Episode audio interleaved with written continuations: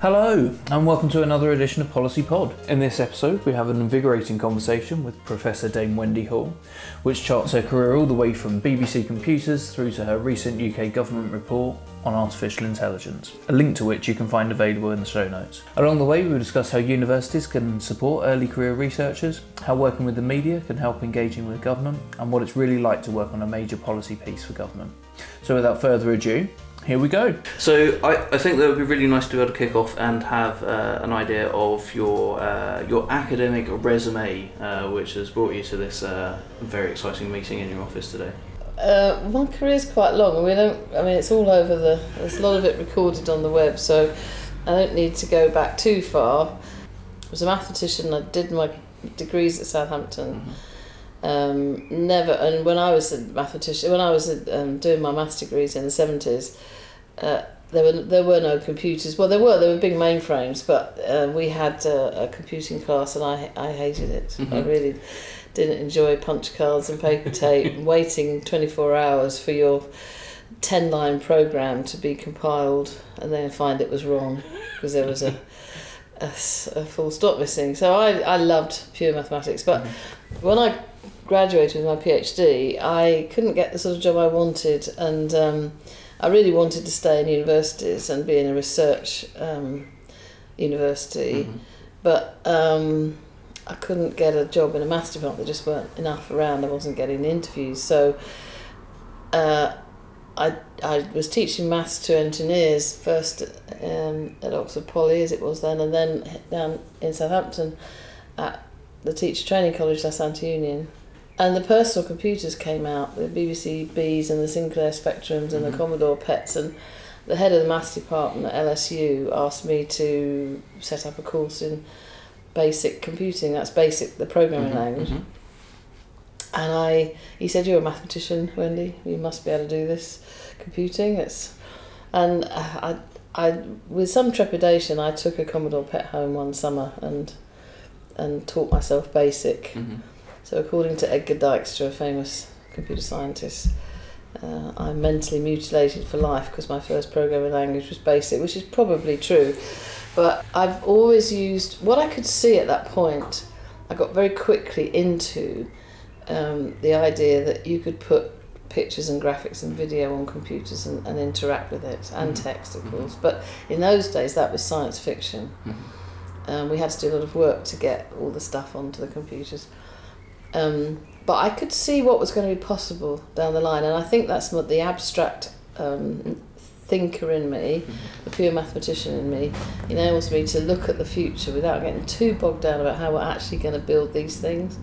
And uh, so I applied for a job back at Southampton in computer science and got it, and my pure math professors thought I was mad. But anyway, um, the rest, as they say, is history. My Professor David Barron, who was head of department in computer science at Southampton, encouraged me to get into what we now call multimedia. Mhm. Um, and I started playing with the video discs, the 12 inch analog video discs, and um, doing things with the Domesday discs. And, and, and then I got into this thing called hypermedia, and we started building a hypermedia system called Microcosm over in CERN. Tim Berners Lee was building the web. We got talking to each other at conferences, and that's how I started working with him. And gradually, the web became quite very dominant, and uh, I moved into working in the web, but also had the ideas that we had from Microcosm were still very much in my mind as the right way to do these things.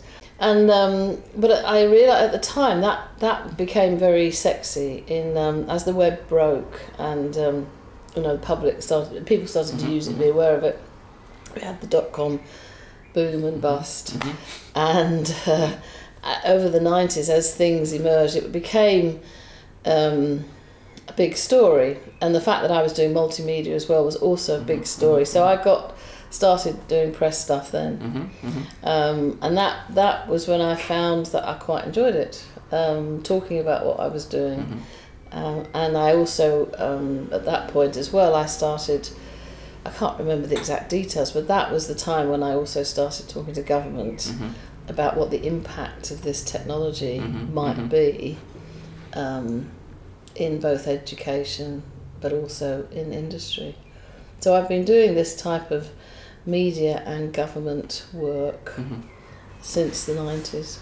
And how was your uh, initial um, foray away from uh, from well, from academia into government at, at, at that stage in the in the nineties? Was there a lot of education on your behalf that needed to happen? Did government know what it was asking nothing. for? No, there was no. I mean, it's like so many things. I just had to learn how to do it. I mean, when I came to Southampton, computer science had seven lecturers, one professor. Mhm. You know, and uh, our first year intake was twenty students. Right, okay. I think sixteen actually. Our first degree course, in nineteen eighty four, when I came back, was first year on the degree course Mhm. was sixteen students. And sitting as we are today in the Web Science Institute at the It's University of part of- Southampton. it's part of ECS. None Yeah. of that existed then, and we were not known for research at all. Mhm. Um, David Barron was very well known as a book writer, um, and he came from the Cambridge, the Maurice Wilkes Stable in Cambridge, so well known computer scientist, but he wasn't. He wrote books. He didn't think about having to. I don't think he ever wrote a research proposal until he Mhm. retired. You know, Mhm. that wasn't what they did. Yeah, yeah, yeah. Um, he didn't write papers either, really. Um, and our first referee term was absolutely abysmal for computer science. But the university, in its wisdom, um, saw what was happening, wanted to invest in computer science, but we weren't a strong enough department on our own. Mhm. We'd grown out of maths, really. Mhm. We were tiny. We weren't strong enough to to invest the money just in us. Mhm. So what they did, um, and I see now that in those days I was a, a, a lecturer. This is the this is like 1987. I was a young lecturer, so I had I didn't really know what went on at the top levels of the university, but they they decided they they would merge computer science with. Um, uh, the electronics department, Mhm. which was has always been and still is absolutely first class at Mhm. Southampton in both education and research Mhm. on the basis that we'd be stronger together and if they put us into this engineering department, the engineering faculty, computer science would grow. Because David always ran it as a software engineering Mhm, department. mhm. We were not a theoretical computer science group.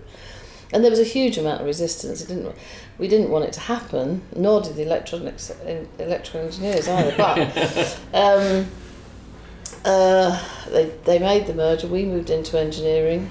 And uh, I have to say, it was absolutely the, the best thing to happen to computer science at Southampton. It had grown, you know, from strength to strength Mhm, since mhm. then, and for me personally as well. Mhm. Um, it gave me the a strong platform Mhm. on which to grow Mhm. and to learn how to do this stuff. But there was nothing about there was no help with doing getting your research going, how to write a research paper, how to write a research proposal. There was nobody around to show you how to do it. There were- You know, because So, so getting in on the ground floor, or you know, uh, making it up as you're going yeah, along. you, um, yeah. and things like working with government, well, you just. Um, my first, actually, I'm thinking about it. My first interaction with government was because of the, the multimedia and the government putting computers in schools. mhm. So that that was my. f- I got in talking to the what was then the uh, DTI, tra- trade Yeah, industry, Trade and industry, yeah. where they had their program to put computers in schools, and because that's the sort of work I was doing, and we were doing work quite high profile work with the BBCB computers and video discs. Um, that got into the media, Mhm. that's how my name was picked up then. So that was my first foray, a bit, bit with Department of Education. Um, but there was nothing like a policy unit to help Mhm. us, to train us as to what to do. You Mhm. just did it. Mhm. There was no, I mean, my first media training was much later. So you just, and I think, I suppose, I had a natural flair for it. I don't, I don't remember making too many mistakes. I'm quite forthright in what I say, so sometimes I don't toe the party line. Not political party. I just mean I, you know, I'm sometimes a bit extra in what I say, but I was quieter then, maybe less forthright, and I, I, I learnt on the job basically. Yeah. So, if we speed forward to the recent AI review that you've completed, when then uh, Southampton is being a, an established centre for um, electronic computer science, and and you're now at the stage of a, professor and indeed Dame. How was the approach this time round? Not being picked up from some press cuttings, I assume. Um, well, I will just fill in a little gap before we get to that because I want to say to people the most important things I've done in my time. There were no public policy units around to help us with that, but media training was Mhm. hugely important. Southampton really helped me with that. Mhm. And uh, I was growing as a professor. I became a professor and I grew as a professor uh, when Howard Newby was Vice Chancellor. And he was the Vice Chancellor that really took Southampton into the Russell Group and Mhm. research, became a research led university. And he was very good for me and he sent me Mhm. uh, on leadership courses. Mhm. And they were invaluable. So training was important in this. Um, and I got uh, my first uh, honour was the C. I got a CBE Mhm. in 2000, Mhm. and that I got that be- through the EPSRC because I'd been on the EPSRC council, which and I got was very early onto that. Mhm. Uh, that was a lucky break for me. Mhm. And that got started to get my name into all sorts of circles. And I went on a, a mission to India with Tony Blair. Mhm. The um, I at that point also got on the Prime Minister's Council for Science and Technology. Mhm. So it was quite Mhm. I was sort of fast tracked in, or I fast tracked myself, one or the other. And that mission to India, I met so many people on it. Um, like Paul Nurse, who, who became latterly, you know, one of our most famous Nobel Prize winners and president of the Royal Society. Um, who else did I meet there? So so many people I met on that trip who I've stayed friends with and known ever Mhm. since, who Mhm. helped me network into the and the, these people are all now the leaders. I mean, Sure. Mark Mark Walport, who's Mhm. now runs everything to do with research in the UK. I met him on the Prime Minister's Council for Science and Technology because I wouldn't have met him through the Wellcome Trust. It's not my area. Mhm. And it was those, it was that step ladder Mhm. effect that um, got me to the stage. I got me eventually, you know, all these committees I sit on get me, got me the Dame eventually, um, and uh, you build up your confidence over time, and your name gets known. And it is almost about it is about who you know as Mhm. much as what you know. Mhm. So So take take those opportunities for for, Yep. for media training. Um, I nearly didn't. Yeah, take the opportunity for media training.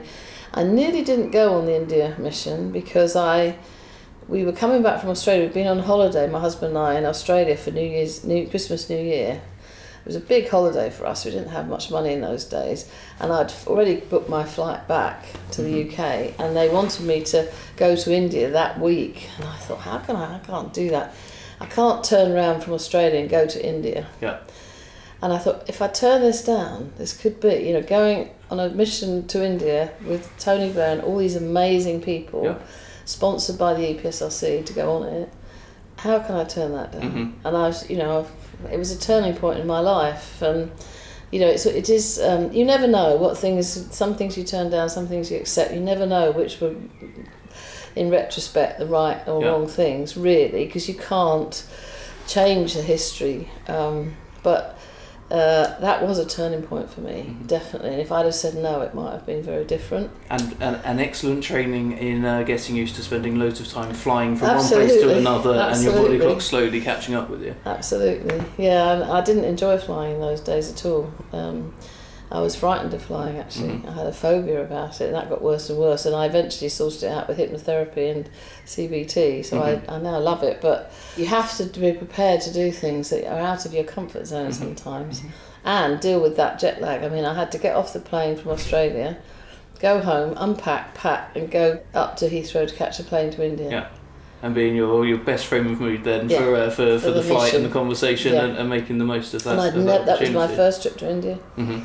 Um, so yeah, so by the time so now when you you know I've gone through so many things here, head of department, dean, all this is all training Mhm. Mhm. for confidence and being able to talk about with government about the issues of the day, Mhm. um, being able to deal with budgets, Mhm. um, HR people, Mhm. Mhm. um, and uh, so a couple of good leadership courses on the way, helped by Southampton. Um, so when last year I got the phone call about the AI review, uh, it came out of the blue, but when you look back at my career, you think that's how it came to me because I was not particularly known as an AI researcher, although I had done AI. My initial foray into computer science was through AI. I was doing working on what we called, we still do call them intelligent tutoring systems, which in the 80s was quite laughable, really. But we were always trying to build in the them. sense of Yeah, I mean, we were using Prolog, and anyway, it doesn't matter. But it was the vision and the. Uh, um, but the. Um, so I have, I know, I know, I know, I know about AI, and I've, I've always had an interest because I've worked on, with the semantic web with Tim and Nigel and people, and I, um, uh, you know, I've always used it. I've never been an AI researcher as such, but I've, I've used the technology. Mm-hmm. But I'm, I'm well known as a computer scientist and someone who's quite balanced about computer science. I've been on the mm-hmm. ref panels, that's mm-hmm. the thing. I've been on two, now I'm on the third ref panel. I'm, I hate it, but you know, you sort of have to do it. I swore never again. do you remember Steve Redgrave, the rower, rower said, if you ever see me in a rowing boat again, shoot me. Well, I feel that about the ref panel, and I'm on the next one. Someone shoot me. Um, and uh, so it all, you know, it's sort of you see why, and then I, so I, I'm sort of considered in the right place, the right time. They needed an academic who could lead the AI review in partnership with an industrialist, and they rang me out totally out of the blue. So when uh, when that phone call comes, um, clearly your your diary is filled with, with other things uh, that, are, that Yeah. are going on at that time. You're not just waiting for, for government to uh, to pick up the phone. No. What what happens for, for you during that time as you start to consider that it. offer? You clear it immediately. no, no, no, not immediately. But I have a brilliant PA Mhm. Um, who manages my diary. Um, she knows when phone calls come through from the cabinet office that you Start to get you ready. start to get, you know, you you, you she finds me to Yeah. take it. You, you you you know he said well like "Oh, I'm really busy and I'm, I'm going to be in Washington all over May oh that doesn't matter we don't you know we're not looking they told me initially that they didn't want the review fin- finalised until so they rang at the end of February hmm and we had the meeting at 10 Downing Street on the 1st of March as 2017 and uh, to scope it or to be told the scope of it and uh, they, they initially said oh we don't we don't we won't want the review till sort of September October. I thought oh good you know that gives us a bit of time. But actually they didn't mean that at all. They actually wanted the first draft of the review with our dra- initial recommendations by the middle of April Right. Okay. which is six weeks. Yeah. Which is in the It's well, no in time the at world of academia. Uh, it's the blink of an eye, right? Yeah. uh, no time to really consult with people. Um, my co-chair was a guy called Jerome Pesenti, who is an American who lives in New York. He was running a company called Benevolent AI at the time in the UK. So he was in London every other week. Right. Okay. We rarely were in London at the same time because Mhm. my fl- my diary was full of trips that I couldn't cancel. Mhm. Uh, what gets moved around are the meetings, is you know, at home, Mhm. at South Southampton or in London. But um, so we hardly saw each other. We did the whole thing on WhatsApp. Right. Okay. But we had a brilliant, brilliant team Mhm. of civil servants Mhm. helping us. Two in particular, one from BEIS and one from DCMS. Mhm. Uh, Dev Amratia and Ben Hawes, and they were just brilliant. They really ran it under Mhm. our chair Mhm. Mhm. chairmanship, I shouldn't say Mhm. that, under us being chairs. And um, uh, Dev organised, Dev was based, and he organised all the meetings and the workshops to do the what consulting we could. And Ben was a great writer. Mhm. And it was all about teamwork. Mhm. That, that review was produced by four people, essentially, with lots of help from all sorts of people academia, industry, and government. But it was basically a team of four people that produced a set of draft recommendations for mid April. We went into the number 10. Didn't, never, I haven't seen Theresa May in any of this, Mhm, I, mhm. but I saw her people in number 10. And um, they they didn't like it at all, really, what we, we were saying. Right. Okay. It was okay, but they wanted some spark and pizzazz. Mhm. Uh, so we went away and gave it some spark and pizzazz. had more consultations, and we had to deliver our final set of recommendations. And effectively, the final report, bar the, you know, the, the sort of strict t- editing for just typos and grammar, by the middle of July. Right. Okay. So that is a phenomenal turnaround for such a a, a, a weighty tome of, uh, of recommendations.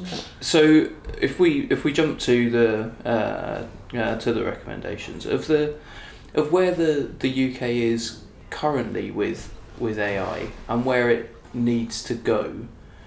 What are the what are the crucial things for, for government and, and also for higher education institutions in your opinion? It's interesting. We're, we're having this interview on the day that you might be about to say this when Theresa May's making a big speech about, about AI and the National Health Service today, Mhm. which I, I didn't know much about before because I'm now post review, so my job's Mhm. done. Mhm. And in fact, the, the wonderful news is that they did. You know, we became a sector deal, Mhm. and you can't get better. In a way, you can't get better than that. This was an industry-facing review, so we're not, we a sector deal. The money was in the budget. They've they took a long time to actually launch the sector deal, far too long in my opinion. But but they, that meant they had to put more money in because the French had uh, done one in the meantime, and so we've got you know a lot of impetus behind, and the sector deal is effectively their response to our review, which means tick they liked it. You know that's mhm, great. Um, uh, but now, so my job is done in terms of the review, and I don't know how much influence, if or at all, I'll have over what happens next. But the, the thing I keep saying is that, and we tried to say in the review, was the the UK has a fantastic legacy in AI. You know, we Turing invented it effectively, and we've always had brilliant research groups in AI in the UK through all the AI winters. We've, you know, we have amazing AI startups, more almost twice as many as the rest of Europe put together. Not as big as Silicon Valley or what's happening in China. They've got the scale, but we have brains, and we uh, and and we have ability in this area. And what we need to do is what we said in the review. Right, we've got to set up the um, an environment in which industry can flourish in this country. That's all to do with getting access to data, having the skilled workforce they need, and we've got to we've got to create a climate where existing industry can also adopt AI and government, and that's what she's talking about with the health service today. But there are no quick wins here, and it's a long it's a long, steady road we've got to take, and I think that's what we mapped out in the review. And if the government stick to that, then I think we'll be fine. But I would say that, wouldn't I? I know that, that that's a perfect note to finish on. Thanks very much for your Oh, time. my Lydia. pleasure. So there we have it.